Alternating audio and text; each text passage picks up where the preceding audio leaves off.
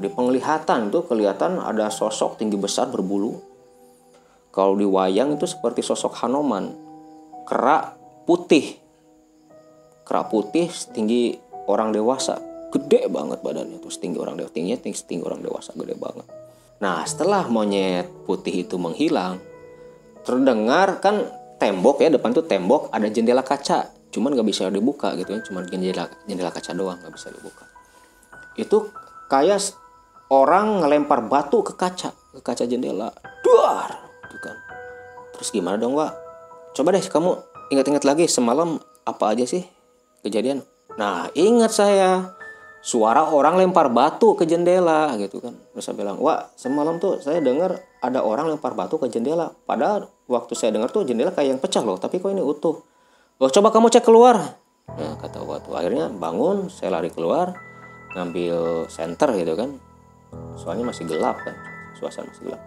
Saya cek di bawah jendela ternyata ada keris di bawahnya. Nah mungkin itu yang semalam seperti yang lempar batu gitu kan? Jadi ruh saya keluar perasaan ruh saya keluar waktu saya wirid ruh saya keluar. Terus saya ada di suatu lokasi seperti lapangan dan banyak orang. Nah tinggal satu lagi ini yang belum kamu ambil katanya. Ini semua tiga tiga jatah kamu ini mesti mesti cepat-cepat kamu ambil soalnya yang pengen pusaka ini bukan cuma kamu. Tuh lihat. Nah ternyata orang di lapangan ini lagi sayembara. Memperebutkan tiga pusaka itu. Dan saya yakin itu bukan manusia. Jadi gini man. Ini pusaka mau dikasih nama kamu cuman hodamnya minta kamu nikahin. Dari karena kamu lihat. Oh apa kamu yang punya batu akik itu? Gitu kan. Ya itu batu punya saya mau saya kasih cuman saya mau nyatu sama tubuh kamu. Pas saya balik lagi kan mau ke mana? Mau ke mosol lagi wah ngapain? Itu kan uang 100 ribu. Maharnya cuma 55 ribu kan lumayan. Ada ada 45 ribu tuh saya bilang kan. Buat beli bensin pulang gitu kan. Ya udah sono tahu tuh. Akhirnya balik ke musola. Amplop masih ada di situ loh. Pas dibuka uangnya nggak ada. Semua itu? Semua. 100 ribu nggak. Sialan kepake kembalian gitu kan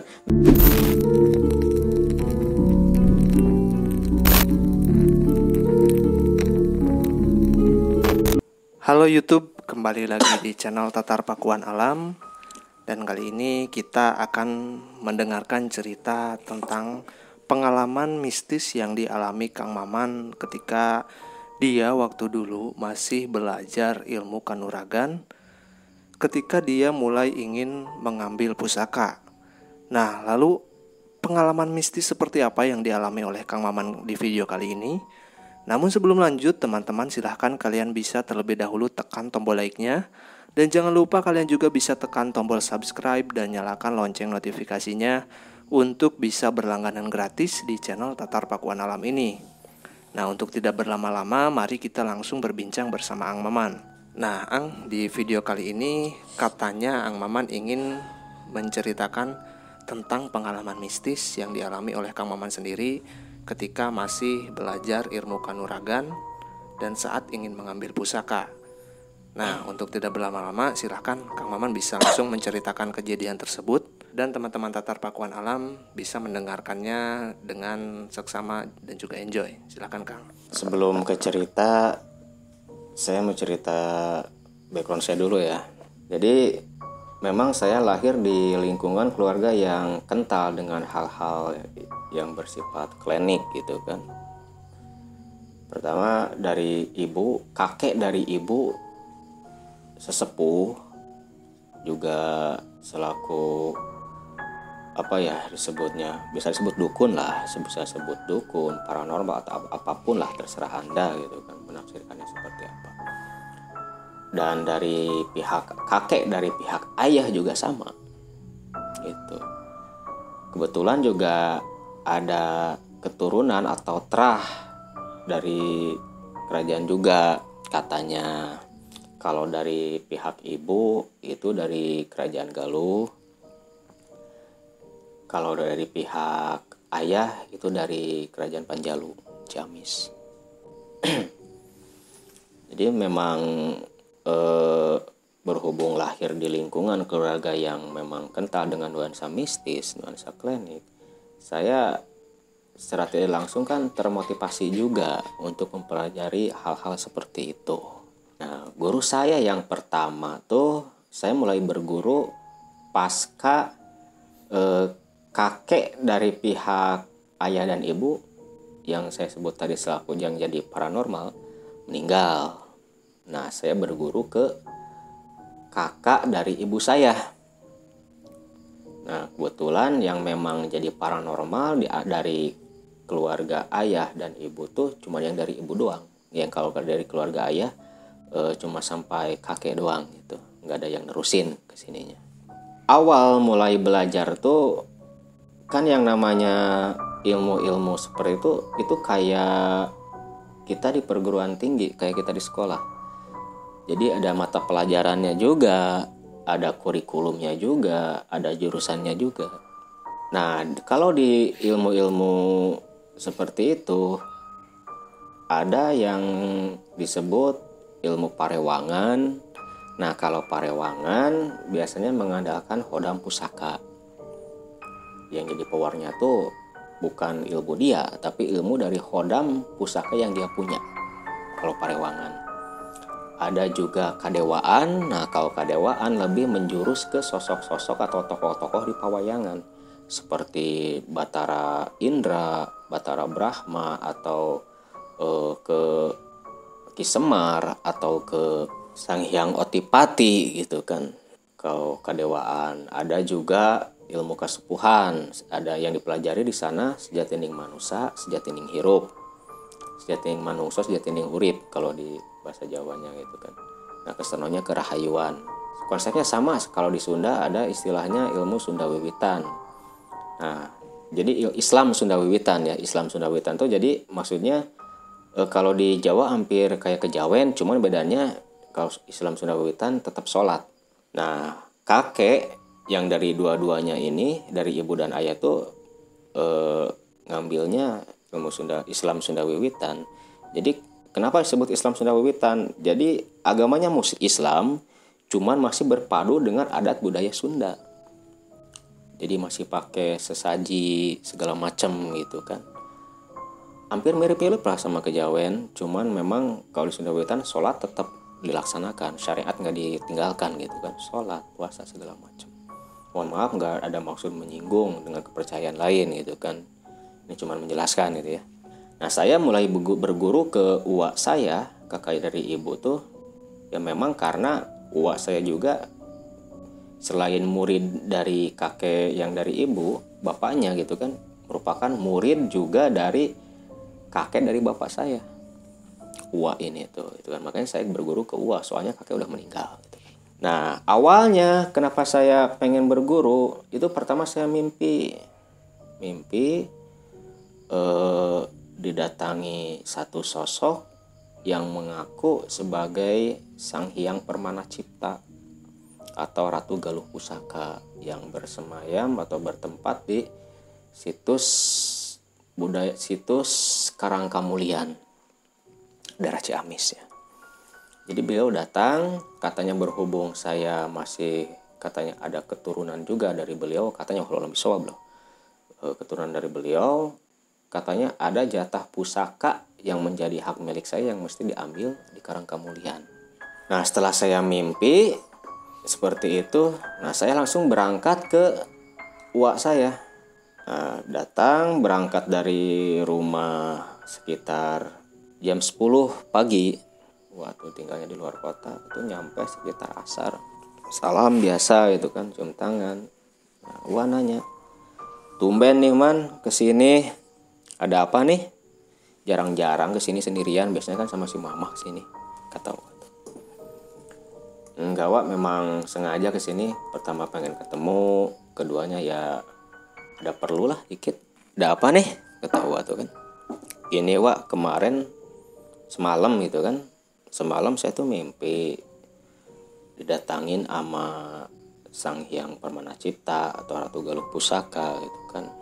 Kalau ada katanya tuh ada jatah pusaka yang mesti saya ambil di Karang Kamulian gitu kan. kira-kira menurut Uwa itu beneran apa bohong sih? Saya bilang tuh nah Uwa kan terus nunduk gitu kan nunduk nggak tahu lah mungkin baca apa apa nggak tahu lah nggak ngerti juga gitu kan. Nah setelah nunduk sekitar 10 menitan dia bangun. Terus bilang oh gini man. Setelah gua cek gua terawang. Oh berarti tadi nerawang. Saya di hati tahu tadi nerawang. Bukan nerawang gitu ya. Itu berhubung gak ngerti juga kan. Uh, setelah gua terawang ketawa saya tuh memang ada jatah pusaka buat kamu tiga jenis. Yang satu keris besi kuning kata gua tuh. Yang satu lagi keris combong. Yang satu lagi batu akik combong yang bolong tengahnya tuh. Cuman kata Uwa tuh ada sesuatu yang mesti kamu beli buat narik pusaka ini gitu kan kata Uwa tuh. Apa Wa ya pertama sesaji kembang tujuh rupa sekumplitnya ya sekumplitnya aja lah. Telur ayam kampung yang direbus terus eh, apa namanya tuh? Kemenyan udah jelas ya. Telur kembang tujuh rupa kopi kopi hitam. Terus kamu mesti beli madat buat narik pusaka ini tuh kata Wa ya belinya di mana Wa banyak kok di toko-toko alat hikmah. Biasanya yang jual minyak-minyak wangi itu kata Wa tuh. Kalau di tempat kamu ada di toko Mekah namanya oh gitu. Kapan tuh Wak? Saya mesti ke sini lagi sambil nyiapin kebutuhan buat ritual gitu kan. Saya nanya gitu mau malam Jumat depan aja minggu depan malam Jumat kamu sini. Nah setelah itu setelah ngobrol-ngobrol akhirnya uh, ada titik akhirnya saya mesti nyiapin sesaji dulu gitu kan. Nah, akhirnya setelah beres saya pulang. Pulang tuh sekitar habis Isa dari sono. Nah singkat cerita pas hari Kamis saya udah nyiapin segala macam langsung berangkat. Berangkat gimana man? Setelah nyampe sono ya, gua nanya gimana man udah komplit? Udah wa, ini udah beli semua gitu kan. Udah ritualnya ntar malam katanya tuh. Jam berapa wa? Jam 9 katanya. Ntar malam jam 9 malam kata wa tuh kan. Ya udah deh akhirnya nunggu. Nah singkat ceritanya jam 9 malam semua sesaji udah siap kan? Terus bikin tempat pembakaran madat juga dari arang tuh. Arang dibakar kayak bikin sate. Nah masuk deh ke tempat biasa yang dipakai ritual sama Uwa. Ya kalau kita bilang sejenis musola lah gitu kan. Tempat sholat gitu kan di musola. Nah yang pertama masuk kan Uwa saya. Saya di luar nunggu. Nggak tau lah mungkin dia lagi rekas rekes atau apalah nggak tahu gitu kan. Pokoknya saya nunggu komando aja gitu kan. Nah sekitar selang setengah jam setelah gua masuk ke musola. Dia nemuin saya di ruang tamu. Semua udah komplit udah siap. Nah sekarang kamu masuk ke musola ke tempat ritual. Kamu duduk sila kata waktu baca ini. Jadi ada sesuatu yang mesti dibaca. Dibaca terus, jangan sampai tertidur. Kata Wa tuh. Berapa banyak Wa? Ya pokoknya jam, pokoknya jangan berhenti sebelum Wa masuk ke musola. Ya kira-kira adan subuh lah. Kata Wa tuh. Ya kan, aduh adan subuh. Gak gempor gua ntar gitu kan. Bayangin aja lo sila dari jam setengah sepuluh sampai adan subuh. Gila berapa jam gitu kan. Ya akhirnya karena dorongan motivasi kuat juga pengen belajar hal-hal mistis gitu kan terus pengen dapetin pusaka itu juga gitu. akhirnya oke okay lah siap gitu kan. Saya nyanggupin sama gua tuh. Jam 10 saya masuk. Ke musola mulai ritual baca bacaan yang dikasih sama gua. Nggak saya sebutin lah bacaannya kan nggak usah disebutin. Masa lalu lah saya baca. Biasa apa nggak dulu nggak pakai tasbih pakainya jari. Itu nah kira-kira kurang lebih sekitar satu jam setelah waktu saya baca bacaan yang dikasih sama Uwa gitu kan buat pemanggilan pusaka pengambilan pusaka. Nah jadi memang nggak diambil biasanya kan kalau penarikan pusaka itu langsung ke lokasi. Nah berhubung nggak mungkin juga kita datang ke lokasi malam-malam gitu kan lihat soalnya lihat kondisi juga gitu kan. Pertama jauh dari lokasi uak ke lokasi tempat pusakanya. Ya akhirnya e, nyari jalan lain ditarik dari kejauhan. Gitu. Nah ya selang satu jam saya baca wiridnya baca bacaan yang mesti dibaca tuh yang dikasih uak itu kan mata terpejam. Gak boleh buka mata kata uak tuh. Gak boleh buka mata. Mata terpejam. Nah waktu terpejam itu saya dikasih saya lihat sesuatu gitu. Padahal mata terpejam loh tapi lihat sesuatu itu jadi lihat sesuatu di sini saya tuh lihat dua ekor tikus putih. Dua, dua ekor tikus putih keluar dari tempat sesaji. Tempat sesajinya kan pakai nampan kecil tuh yang dari anyaman bambu. Yeah. keluar tikus putih dua. Tapi setelah keluar dia membesar membesar hilang dan berubah wujud. Jadi yang tadinya tikus itu berubah jadi sosok seperti manusia. Kembar dari pakaian sama wajah itu kembar. Saya nggak kenal siapa gitu kan. Ya mungkin itu uh, hodam peliharaan atau jin yang jin uak saya gitu kan yang biasa disuruh buat ngambil pusaka atau apa kan tahu. Cuman saya punya berpendapat bahwa itu memang jin punya uak saya gitu kan. Nah, setelah berubah wujud menjadi sosok seperti manusia, menghilang. Di pandangan saya itu menghilang dua orang itu, yang tadinya tikus itu. Nah, setelah dua sosok itu menghilang, kan mata terpejam terus kan nggak boleh dibuka gitu kan. Nah, mulai ngerasa hal-hal aneh. Pertama, itu padahal di lokasi saya eh, ritual itu awalnya tuh eh, suasana tuh eh, perasaan tuh hawanya anget.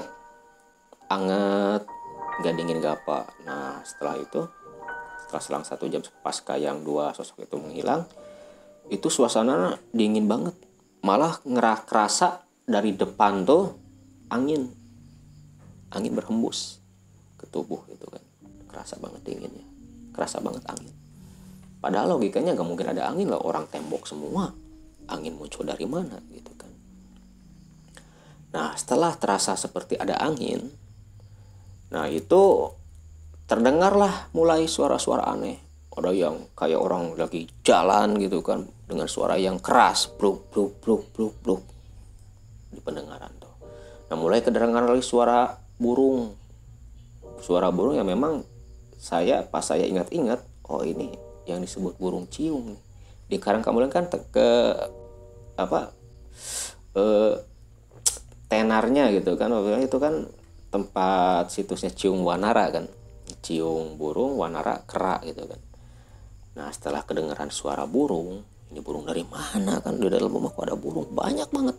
Burung tuh banyak banget. Suaranya tuh banyak banget.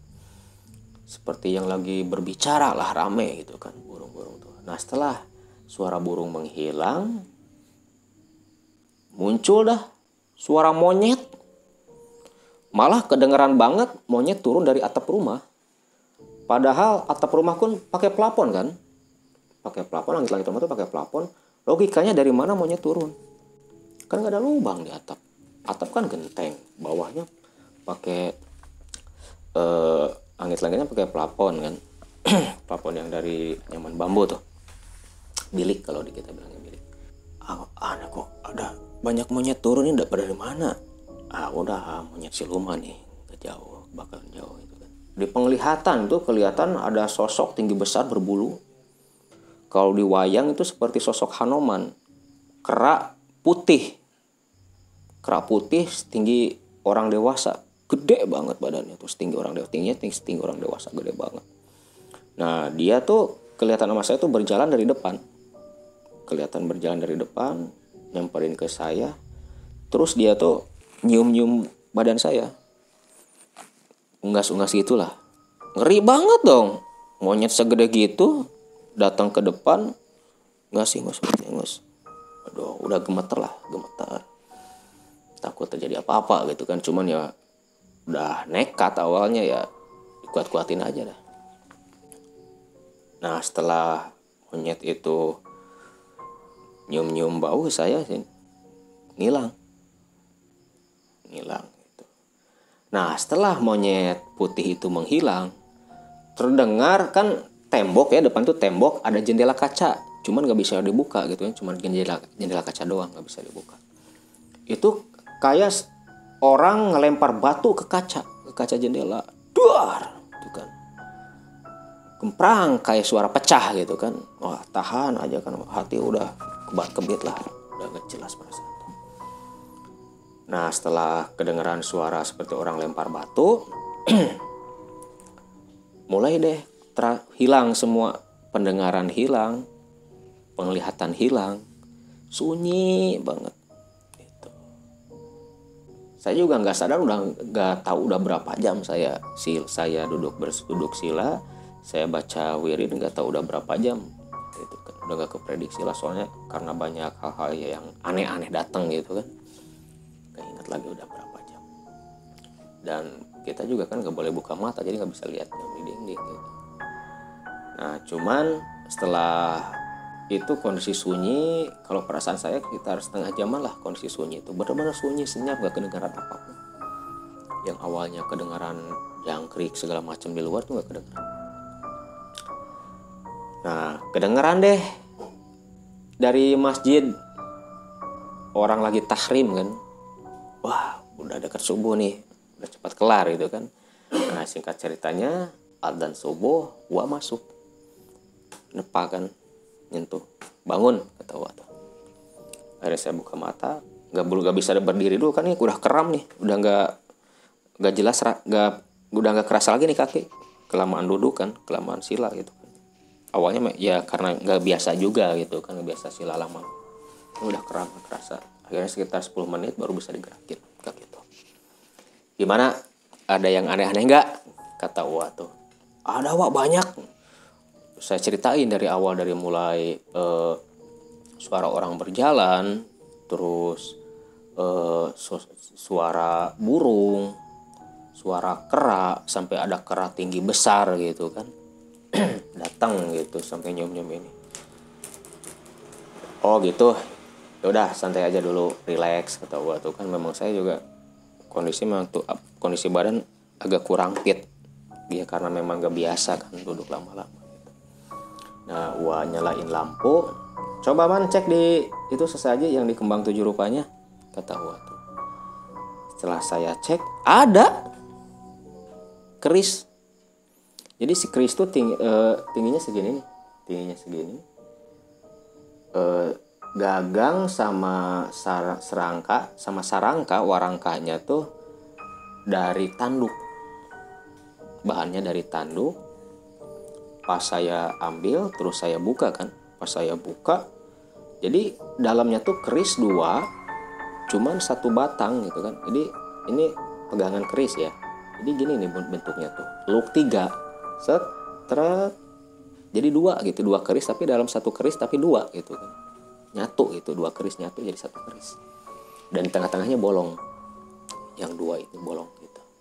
Oh ini yang disebut keris combong di pikiran saya itu wah kan katanya ada tiga saya bilang tuh kan. Kok ini ada satu? Dua lagi ke mana? Gitu kan. Saya nanya ke Wah Wah juga agak bingung juga. Gitu. Mestinya ini udah datang semua man. Udah datang semua mestinya tiga tiganya udah datang di sini kata Wah Terus gimana dong, Wak? Coba deh kamu ingat-ingat lagi semalam apa aja sih kejadian? Nah, ingat saya suara orang lempar batu ke jendela gitu kan. Terus saya bilang, "Wah, semalam tuh saya dengar ada orang lempar batu ke jendela. Padahal waktu saya dengar tuh jendela kayak yang pecah loh, tapi kok ini utuh." "Oh, coba kamu cek keluar." Nah, kata waktu akhirnya bangun, saya lari keluar, ngambil senter gitu kan. Soalnya masih gelap kan, suasana masih gelap saya cek di bawah jendela ternyata ada keris di bawahnya. Nah mungkin itu yang semalam seperti yang lempar batu gitu kan. Di bawah jendela persis di bawah jendela itu ada keris segini nih pendek kerisnya. Terbuat dari kuningan itu yang disebut besi kuning. Dengan gagangnya berbentuk kepala ular. Segini pendek banget. Terus saya ambil lari lagi ke dalam masuk. Wah ini dapat ini nih apa besi kuning. Coba cek sini saya kasih lihat ke Uwan. Oh iya benar ini. Ini pusakanya. Nah, terus satu lagi mana? Kata Uwan tuh kan. Ya gimana Wah nggak tahu gitu kan. Ya udah deh kamu sholat subuh dulu. Ntar habis sholat subuh kita ngobrol lagi di ruang tamu gitu kan. Akhirnya pusaka yang dua keris yang cagak yang gagang sama wara yang luk tiga tuh yang warangka dari tanduk diambil sama yang besikun sama saya sholat subuh. Habis sholat subuh langsung nemuin wah lagi ke ruang tamu nah, ngobrol. Wah saya bilang tuh udah dicek kerisnya udah. Hodamnya siapa? Kan langsung nanya hodamnya siapa? Kan yang namanya keris pusaka pasti ada hodamnya gitu. Hodamnya siapa Wak? Kalau keris yang dua ini yang gagang tanduk sama warangka tanduk nih hodamnya ada dua kata Wak tuh. Siapa aja Wak gitu. Yang pertama Sang Hyang Otipati Batara Guru yang kedua Sang Hyang Ganayaksa atau atau Pandita Ganayaksa. Berarti dari jalur kedewaan gitu kan.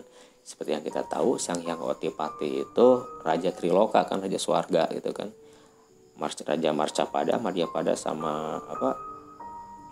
Lupa lagi itu tiga alam gitu alam atas alam tengah sama alam bawah. Alam surga alam kadewaan alam tengah alam kajinan alam bawah alam manusia gitu. Tiga alam masih tiga alam itu di cerita pewayangan gitu kan. Sang Hyang Otipati atau yang biasa disebut Batara Guru. Nah terus kalau Pandita Ganayaksa, nah Pandita Ganayaksa ini katanya tuh yang jaga gerbang Swarga Loka. Katanya.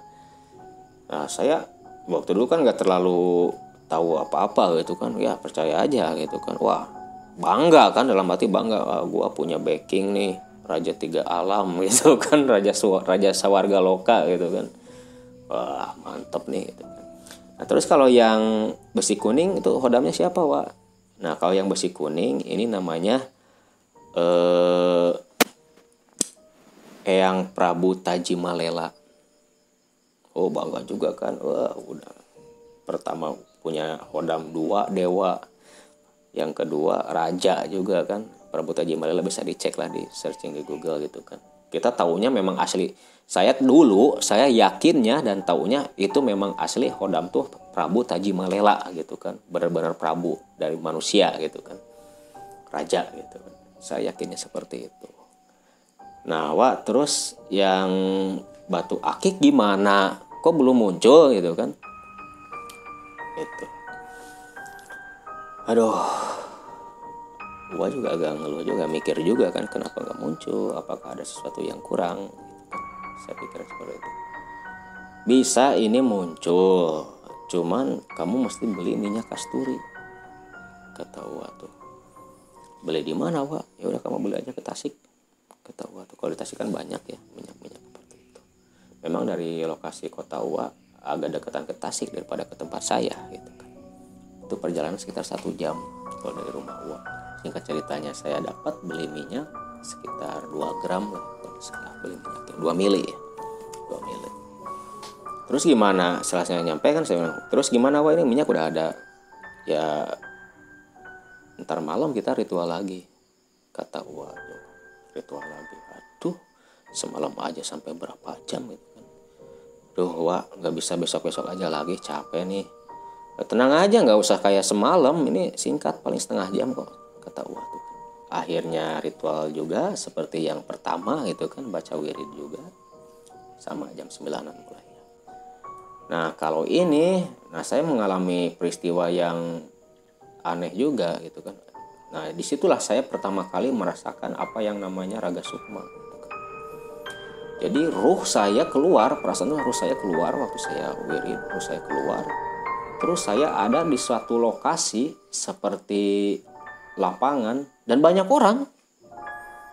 Banyak orang gitu kan, banyak orang seperti yang lagi nonton apa gitu kan Nah setelah saya lihat-lihat, cuman saya mau nanya sama orang-orang yang di situ, itu wujudnya seperti manusia biasa seperti kita. Cuman dengan pakaian yang kayak orang zaman dulu, zaman kerajaan itu kan pakai ikat, pakai pangsi segala macam gitu kan seperti di film-film e, kolosal gitulah seperti itu. Dan di samping lapang tuh lapangan itu ada kayak panggung. Kayak panggung dan di situlah duduk e, berjajar tokoh-tokoh yang ada di Karangkamulian. yang saya tahu loh walau alam bisawa bukan benar apa tidaknya. Itu cuman penglihatan seperti itu. Nah terus saya dipanggil. Dipanggil sama yang di atas panggung tuh. Dipanggil di gupai gini kan sini kamu. Kedengaran seperti itu. Akhirnya saya nyamperin. Saya suruh naik panggung. Dan di panggung tuh di depannya kan ada meja. Ini kan orang duduk berjajar gini ya. Nah di depan itu ada meja. Jadi di meja itu ada satu kotak seperti kotak perhiasan. Cuman bukan yang terbuat dari kain beludru. Itu murni kayu ukir. Nah di dalamnya tuh ada tiga pusaka. Dan itu pusaka yang memang mau saya ambil keris yang dua tadi yang combong terus besi kuning sama batu akik. Katanya gini ini yang dua kan udah udah udah kamu dapetin kata yang ngomong tuh. Nah tinggal satu lagi ini yang belum kamu ambil katanya. Ini semua tiga tiga jatah kamu. Ini mesti mesti cepat-cepat kamu kamu ambil soalnya yang pengen pusaka ini bukan cuma kamu.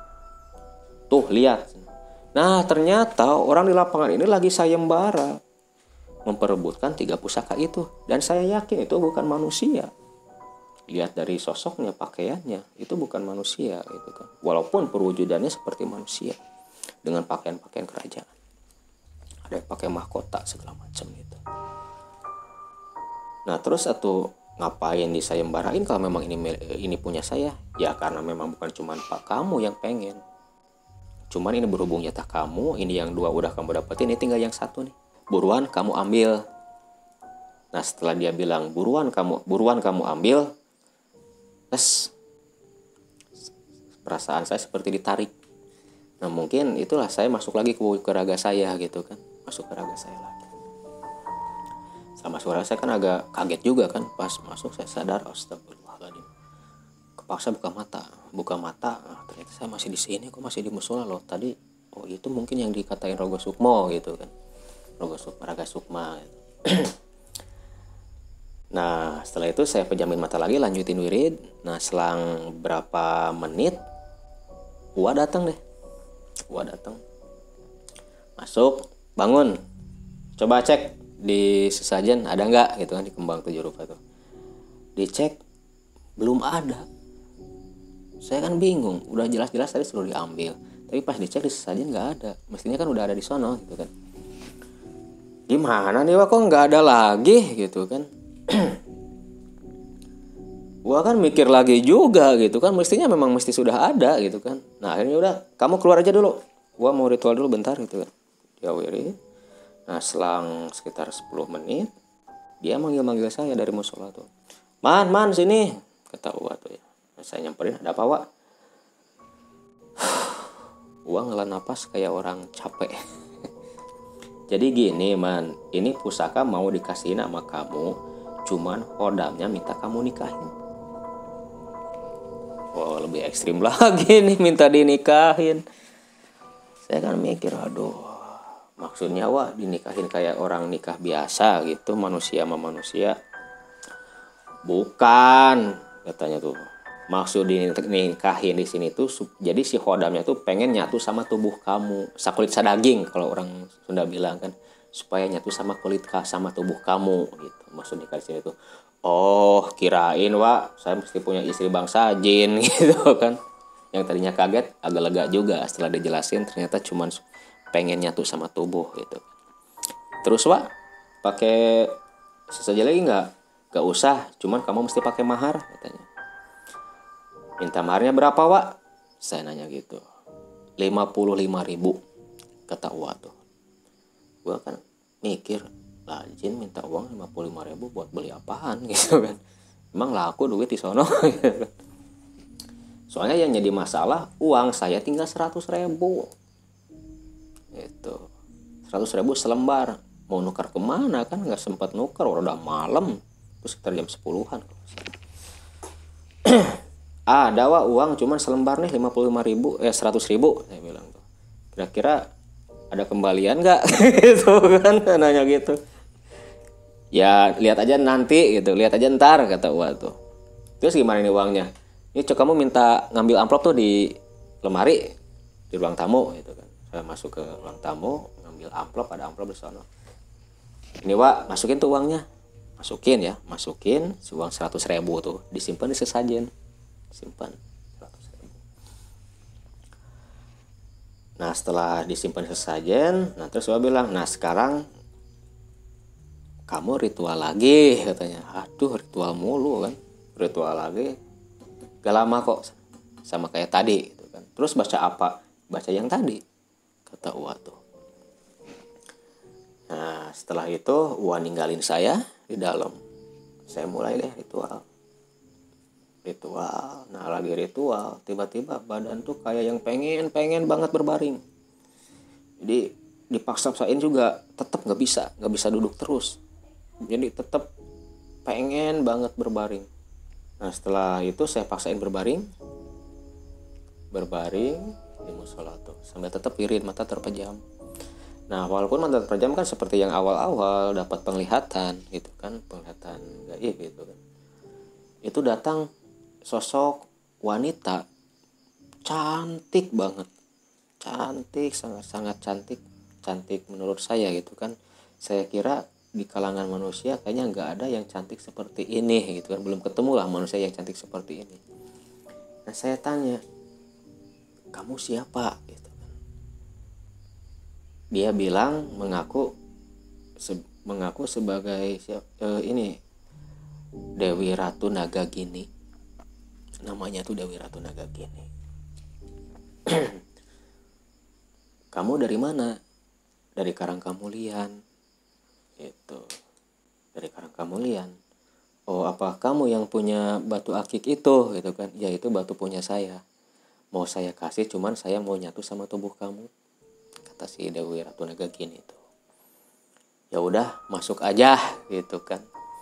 Nah setelah saya bilang masuk aja dia langsung hilang. Tes di penglihatan tuh nggak ada cuman pasca dia menghilang saya tubuh tuh kayak yang kesetrum kayak yang kesetrum kejang kan Nah perasaan tuh tubuh tuh seperti membesar. Perasaan tubuh kayak raksasa badan tuh. Kayak raksasa. Perasaan tangan aja kayak segede pintu. Perasaan gitu kan. Perasaan aja tangan kayak kayak yang segede pintu. Badan tinggi besar gitu kan. Perasaan tuh. Nah ternyata perasaan seperti itu memang proses masuknya hodam ke dalam tubuh. Seperti itu yang saya rasakan dulu gitu kan. Setelah saya rasa perasaan udah kayak yang normal lagi seperti biasa saya paksain bangun bangun. Nah setelah pas saya bangun dari rebahan wah langsung datang udah bangun. Bangun kan langsung duduk. Coba cek di sesajen pasti cek ada. Batunya sejenis batu Sulaiman madu cuman tengahnya combong segitiga. Bentuknya segitiga. Segitiga tapi nggak rata gitu kan nah setelah diambil si batu itu keluar ditanya deh gimana perasaannya? Gitu kan. Ya wah edan saya bilang tuh. Perasaan tuh tuh pas dia mau masuk tubuh tuh udah kayak raksasa aja gitu kan. Sampai gak bisa digerakin nih perasaan tangan tuh udah kayak segede pintu gitu kan. Ya udah gak apa-apa itu hal wajar lah biasa. Kalau udah masuk ke tubuh biasa seperti itu nah sekarang kan tiga pusaka udah kamu punya udah kamu miliki kamu manfaatin deh yang benar. Nah terus nanya ini fungsinya buat apa aja sih? Itu kan semua nah yang keris yang dari tanduk itu bisa dipakai buat nambah buat ngobatin orang sakit apa pun bisa diobatin pakai keris ini. Nah kalau yang besi kuning ini buat urusan penglaris usaha atau kemajuan usaha usaha apa pun pakai keris ini kata Uwa tuh bisa lebih maju gitu kan. Omset bisa nambah apa segala macam. Nah kalau yang batu akik ini ini buat pengasihan. Jadi sistemnya di mana kamu uh, suka sama cewek setelah kamu bertatapan mata kamu tiup tiga kali lubang yang di batu ini katanya tuh. Nah, lucu juga kan. Jadi di, mesti ditiup. Gitu kayak kayak omak kayak umang gitu ditiup. Ya saya ngangguk aja lah gimana perintah gua. Nah setelah kelar itu ingat dah itu uang ya pakai mahar belum dipakai kembalian bilang gitu pas saya balik lagi kan mau ke mana mau ke masuk lagi wah ngapain? Itu kan uang seratus ribu. Maharnya cuma lima puluh lima ribu kan lumayan. Ada ada empat puluh lima ribu tuh saya bilang kan buat beli bensin pulang gitu kan. Ya udah sono kita buat tuh. Akhirnya balik ke musola amplop masih ada di situ loh. Pas dibuka uangnya nggak ada. Semua itu? Semua. seratus ribu nggak. Sialan kepake kembali kan gitu kan. Mikirnya itu diambilnya sama siapa sih sebenarnya gitu kan. Iya. Buat apaan juga uang seratus ribu gitu kan. Cuma yang bikin saya eh sebel tuh nggak dikasih kembalian gitu. Uang seratus ribu. Soalnya tinggal selembar-lembarnya kan pulang mau gimana ya. Jadi nggak ada ngedumel juga ya? Hmm, ngedumel juga. Agak nggak ikhlas juga gitu kan. Soalnya emang uang tinggal segitu gitunya ya akhirnya pulang juga pinjam uang ke istri uang saya buat beli bensin. Dan memang tiga pusaka itu dulu waktu saya awal-awal jadi dukun dulu itu kan sebelum saya pensiun dari dunia perdukunan. Ya istilahnya dunia klinik yang berurusan dengan hal-hal ya secara tidak langsung bertolak bertolak belakang dengan agama lah. Itu memang benar memang ampuh sih dari pengaruh jinnya juga gitu kan. Itu kalau yang sakit apa pun setelah saya pakai keris masukin ke air yang buat diminum terus saya eh, sambat atau panggil kodamnya minta supaya ngobatin si A atau si B gitu kan tergantung yang datang itu nggak lama pasti sembuh. Hebatnya tuh itu itu kuatan bangsa jin gitu. Nah yang tadinya saya raguin yang batu akik tuh jadi buat pengasihan mesti ditiup itu ternyata memang bener jadi saya waktu ngecek waktu saya saya cek tuh saya buktikan waktu malam minggu main ke alun-alun ya main alun dulu kan banyak cewek kan gak kayak sekarang zaman corona gini rame itu kan tuh. Nah, ada cewek cakep cakep buat saya liatin. Nah terus saya minta deh ke hodamnya si Dewi Ratu Nagagini tuh. Minta di tolong peletin si itu tuh itu kan sambil setelah saya ngomong tolong peletin si itu saya tiup. Selang paling selang 10 menitan dia nyamperin ngajak kenalan.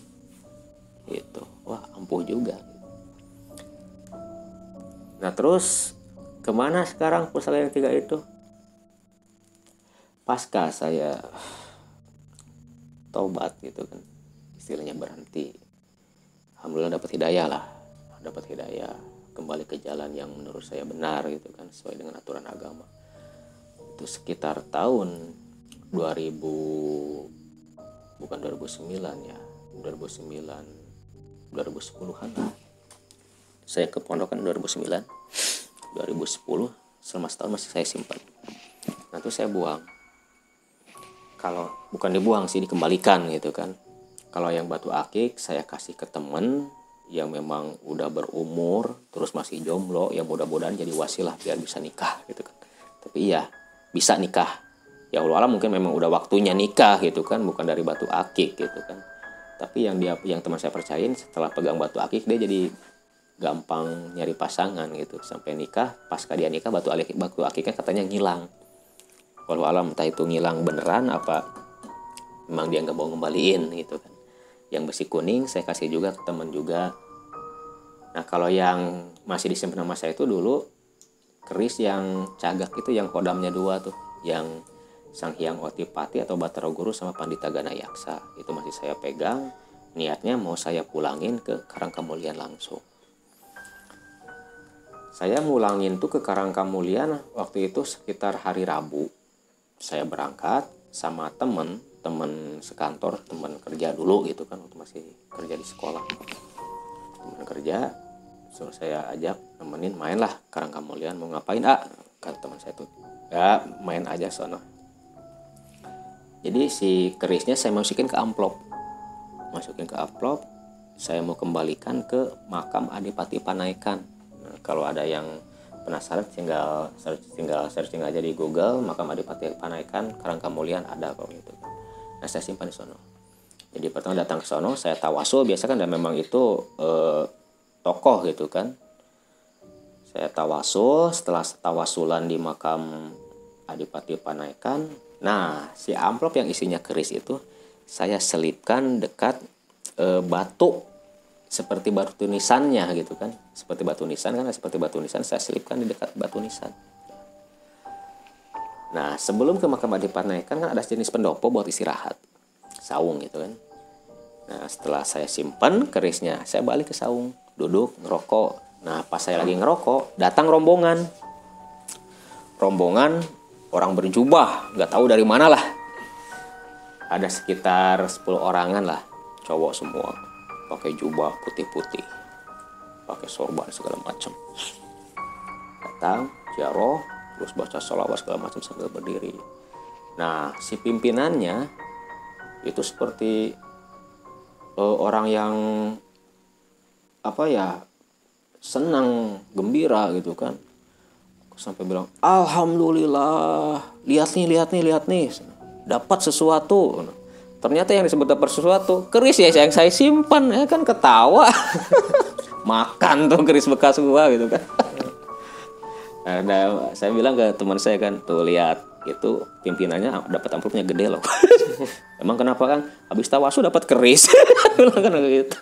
Itu kan keris yang ah, tadi ya? Iya keris gua akhirnya itu keris diambil sama si orang-orang berjubah itu. Nah setelah itu sampai sekarang ya hubungan tetap baik sama pihak mereka gitu kan. Silaturahim tetap terjalin. Saya juga kadang sempat sempetin uh, jaroh juga ke sono sambil refreshing gitu kan. Soalnya memang situs Kerangka Mulian tuh kalau kita lagi stres banyak pikiran main ke sana suasana alamnya mendukung banget gitu enak juga ya objek wisata hmm. gitu.